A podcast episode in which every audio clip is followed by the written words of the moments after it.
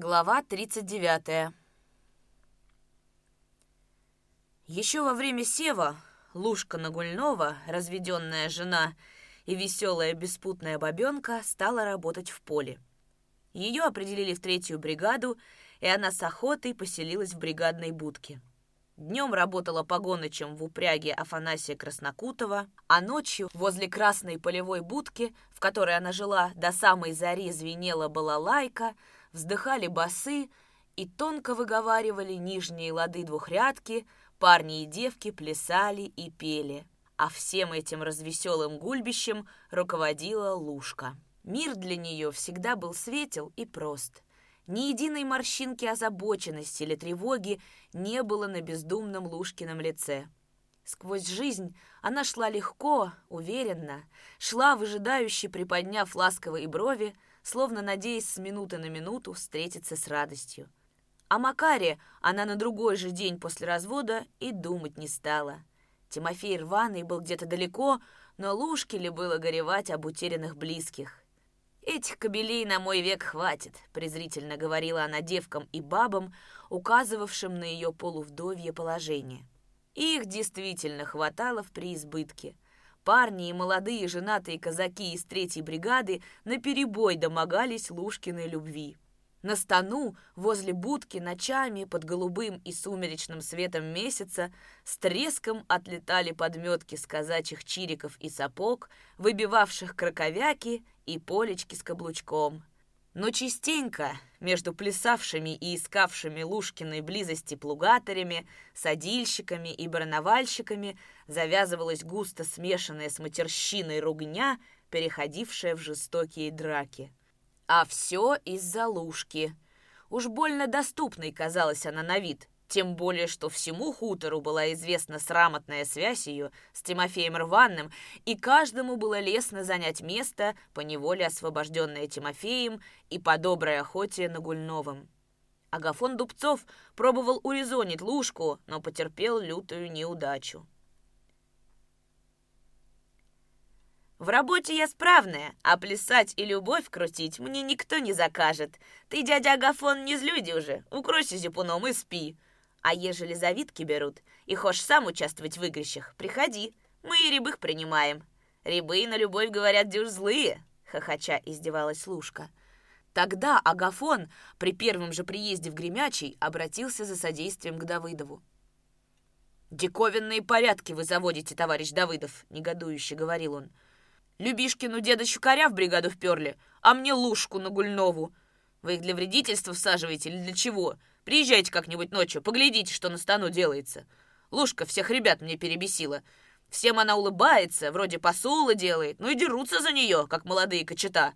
А пляшут по ночам так, что ажник стон стоит, ажник в чуже ихних пяток жалко, до того они, не щадя жизни, ими гоцают обземь. Тачок возле будки выбили неподобный. Стажары истухают, а у нас на стану шум, как на ярмарке. Я в Харькове в германскую войну раненый лежал при госпитале, и вот по выздоровлении возили нас милосердные сестры опера слухать. И вот там идет страшная мешавень. Кто дурным голосом воет, кто пляшет, а кто на скрипке наяривает. Ничего не поймешь. Такая музыка, что ажник за воротник хватает. Так и у нас. И песни дерут, и на музыках нажваривают, и пляшут. Ну и Чистая собачья свадьба, бесятся до зари. А днем какая с них работа? Идет, а на ходу спит, под быка ложится. Ты, товарищ Давыдов, либо удали из бригады эту заразу Лужку, либо скажи ей, чтобы она себя соблюдала, подобно мужней бабе. «Да я что тебе?» — осверепел Давыдов. «Я что, наставник ей? Катись от меня к чертовой матери, со всякой грязью лезут. Я что, ее буду поведению скромности учить? Плохо работает, гони из бригады, факт. Что это за привычка? Чуть что в правление. Товарищ Давыдов, плуг сломался. Товарищ Давыдов, кобыла заболела. Или с этим делом. Женщина хвостом трепет, а я, по-твоему, должен ее обучать? К черту! Плуг чинить, к кузнецу, по лошадиной части, к ветеринару. Когда вы научитесь собственную инициативу проявлять? До каких это пор я вас буду на помощях водить? Ступай!» Агафон ушел, крепко недовольный Давыдовым, а тот после его ухода выкурил две папиросы подряд, с громом прихлопнул дверь, запер ее на крючок. Рассказ Дубцова взволновал Давыдова, Не потому он озлился и накричал, что бригадиры, не освоившие своих обязанностей, действительно одолевали его, обращаясь за решением всяческих мелочных хозяйственных вопросов, а потому что Лушка, по словам Дубцова, всем улыбалась, посулы делала. После того шутливого разговора с Лушкой, когда он столкнулся с ней около правления, и она, тая усмешку под ресницами полуопущенных глаз, просила подыскать ей какого-нибудь завалященького жениха, а потом сама предложила себя в жены, Давыдов незаметно для самого себя изменился в отношении к ней. В последнее время все чаще ловил он себя на мыслях об этой, по существу, вздорной и на редкость пустяковой бабенке. Если раньше он относился к ней с легким налетом брезгливой жалости и равнодушия, то теперь чувствовал совсем иное. И то, что Дубцов пришел с нелепой жалобой на Лужку, послужило Давыдову лишь чисто внешним предлогом для ругни. Потянула его к лужке, да так не вовремя, как раз в момент наибольшего напряжения в севе. Вновь возникшему чувству наверняка способствовало то, что всю зиму Давыдов прожил на архиерейском положении, как пошучивал Андрей Разметнов, а может быть и весна властно давила на смертную плоть безупречного, справившегося со всеми хозяйственно-политическими кампаниями председателя Гремячинского колхоза. Все чаще по ночам он беспричинно просыпался, курил, страдальчески морщился, вслушиваясь в певучие высвисты и захлебывающиеся прищелкивания соловьев, потом яростно захлопывал окошко, с головой укутывался байковым одеялишком и до белой зорьки пролеживал, не смежив глаз, прижавшись к подушке с широкой татуированной грудью. А весна 1930 года, стремительная и скороспелая, так много поселила в садах и левадах соловьев, что они гремучими раскатами заполняли не только глухую пустоту ночи, но и при дневном свете никак не могли угомониться. Не хватало короткой вешней ночи на любовные утехи соловьев. «В две смены дуют подлецы», — шептал на заре Давыдов, обуреваемый нудным томлением, мужественно боровшийся с бессонницей. Лушка Нагульнова до конца сева была в бригаде, но как только бригада, кончив пропашенные, съехала с поля, в тот же день вечером пришла к Давыдову. Он, поужинав, лежал в своей комнатушке, читал «Правду». В синях тонко, по-мышинному, кто-то поскреб дверь, а потом тихий женский голос. Можно взойти?» «Можно!» Давыдов вскочил с койки, накинул пиджак. Лушка вошла, тихо притворила за собой дверь. Черный полушалок старил ее обветрившее, посмуглевшее лицо. Отчетливее проступали на щеках обожженные солнцем густые и мелкие веснушки. Но глаза под темным навесом надвинутого полушалка смеялись и искрились еще ярче. Проведать пришла. Проходи, садись. Давыдов, удивленный и обрадованный ее приходом, подвинул табурет, застегнул пиджак, сел на койку. Он выжидающе молчал, чувствовал себя тревожно, неловко. А Лушка свободно прошла к столу, ловким и незаметным движением подвернула юбку, чтобы не мялась. Села.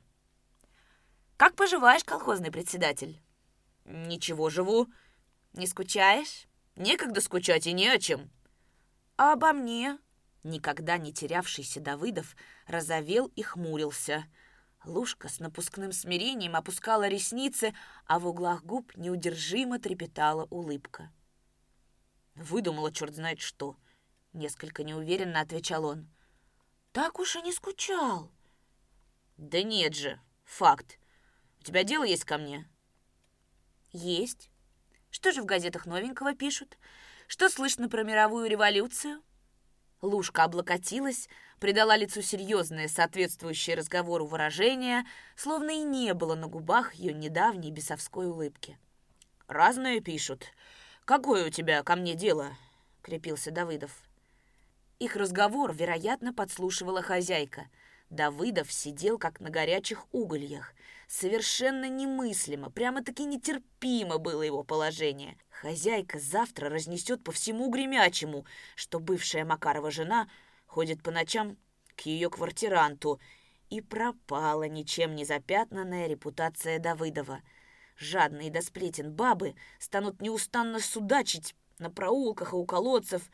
Колхозники при встречах будут понимающе посмеиваться. Разметнов начнет ехидствовать по адресу попавшегося в Лушкиной сети товарища. А там дойдет и до района, и в райполеводсоюзе, чего доброго, пришьют дело, скажут, потому-то он и сев кончил только десятого, что к нему бабы бегали. Он, видно, больше любовными делишками занимался, чем севом. А секретарь окружкома ведь недаром говорил перед тем, как отправить 25-тысячников по районам. Авторитет рабочего класса, авангарда революции, в деревне надо держать на высочайшем уровне. Вести себя, товарищи, надо сугубо осторожно. Я не говорю о большом, но даже в бытовых мелочах надо быть предусмотрительными.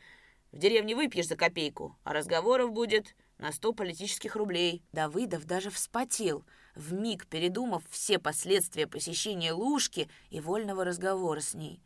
На лицо была явная угроза компрометации, а Лужка сидела совершенно не замечая мучительных переживаний Давыдова, и тот, малость приохрипнув от волнения, уже сурово переспросил.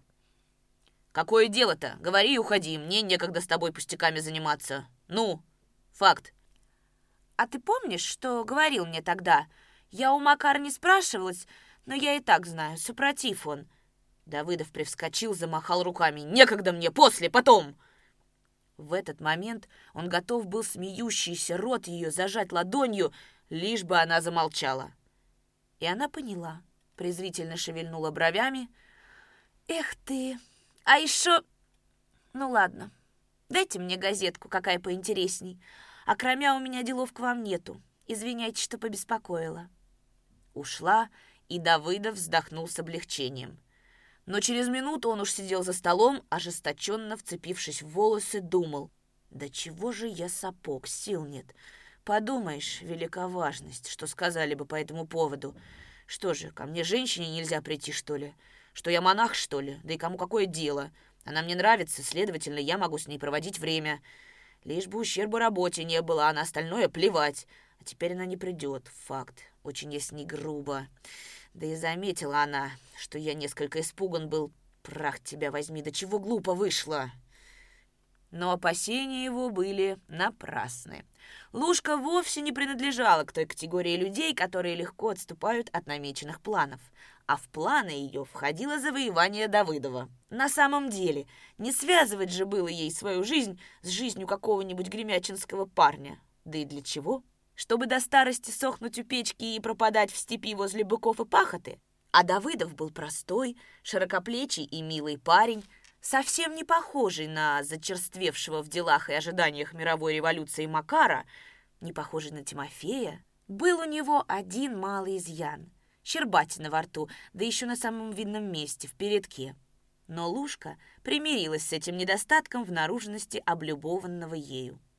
Она за свою недолгую, но богатую опытом жизнь познала, что зубы при оценке мужчины не главное. На следующий день в сумерках она снова пришла, на этот раз разнаряженная и еще более вызывающая. Предлогом для посещения были газеты. «Принесла вашу газетку?» Можно еще взять? А книжек у вас нету? Мне бы какую-нибудь завлекательную про любовь.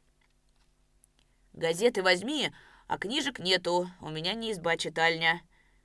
Лушка, не ожидая приглашения, села и по-серьезному начала разговор о Севе в третьей бригаде, о замеченных ею непорядках на организовавшейся в Гремячем лагу молочной ферме, она с наивной бесхитростностью приспособлялась к Давыдову, к тому кругу интересов, в котором, казалось ей, он должен бы жить. Давыдов вначале недоверчиво прислушивался к ней, но потом увлекся разговором, рассказал о своих планах по устройству молочной фермы, попутно сообщил о появившихся за границей новейших технических достижениях по обработке молочной продукции. Под конец, не без огорчения, сказал, «Денег нам надо уймищу. Надо купить несколько телок от коров, дающих высокий удой. Надо завести племенного бугая. Все это необходимо сделать как можно скорее, ведь правильно постановленное молочное хозяйство будет давать огромный доход. Факт, что на этом деле колхоз поправит свой бюджет. Ну что у них там есть сейчас? Старенький сепараторишка, которому ломаный грош цена, который ни черта не может пропустить весенний удой, и все. А бидонов ни одного нет — и молоко по старинке сливают в корчаге. Что это за дело?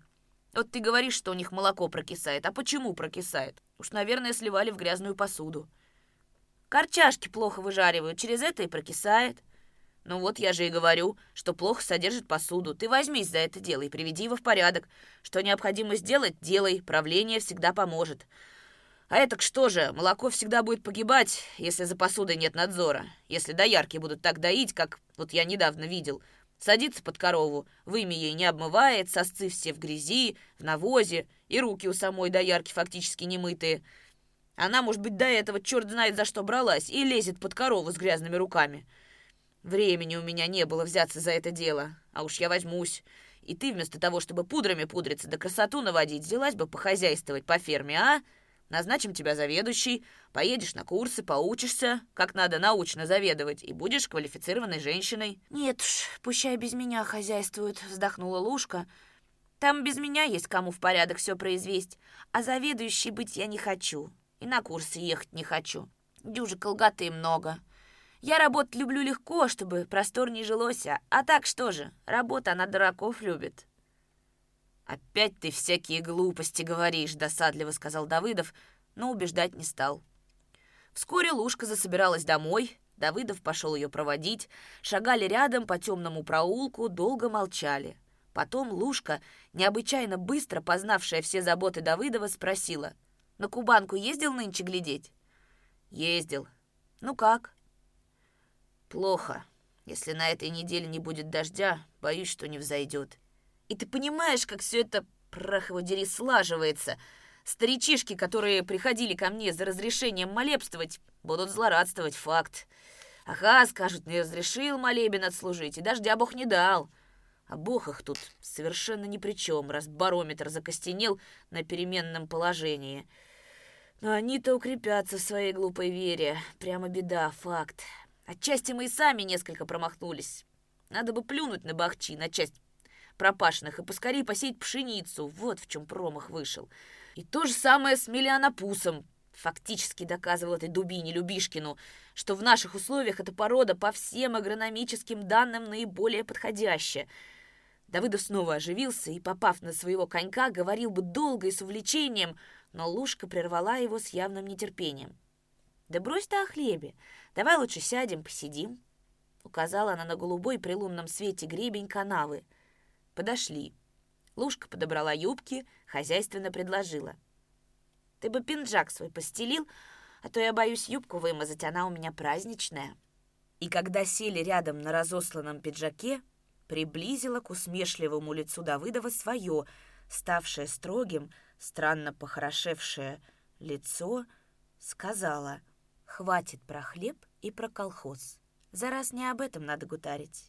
Ты чуешь, как пахнет молодой лист на тополе? На этом и кончились колебания Давыдова, тянувшегося к лужке и боявшегося, что связь с ней уронит его авторитет. После, когда он встал, и из-под ног его шурша покатилась в канаву сухая осыпь глины, Лужка все еще лежала на спине, раскинув руки, устало смежив глаза. С минуту молчали. Потом она приподнялась, с неожиданной живостью охватила руками свои согнутые в коленях ноги и затряслась от приступа беззвучного смеха. Смеялась так, как будто ее щекотали. «Ты чему это?» — недоумевающе и обиженно спросил Давыдов. Но Лужка также неожиданно оборвала смех — вытянула ноги и, гладя ладонями бедра и живот, раздумчиво сказала, голосом чуть охрипшим и счастливым. «То-то и легко же мне за раз!» «Перо вставить так полетишь!» — озлобился Давыдов. «Нет, это ты напрасно, напрасно злуешь. Живот у меня за раз какой-то бестягостный стал, какой-то порожний и легкий, того и засмеялась. А что же мне, чудак, плакать надо было, что ли? Сядь, чего вскочил!» Давыдов нехотя повиновался. Как же теперь быть с ней? Придется это как-нибудь фактически оформить. А то неудобно и перед Макаром, и вообще... Вот не было печали, так черти накачали. Думал он, искоса поглядывая на зеленоватое при лунном свете лицо Лушки. А та, не касаясь руками земли, гибко привстала, улыбаясь, щуря глаза, спрашивала. «Хорошая я, а?» «Как тебе сказать?» — неопределенно отвечал Давыдов, обнимая узкие Лушкины плечи.